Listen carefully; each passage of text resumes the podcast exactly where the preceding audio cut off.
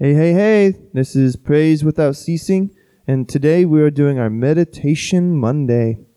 Praise the Lord. It's a beautiful time to just kind of look at the scripture, read it for yourself, and then just think about it. Let the Lord minister it to your heart. Hallelujah.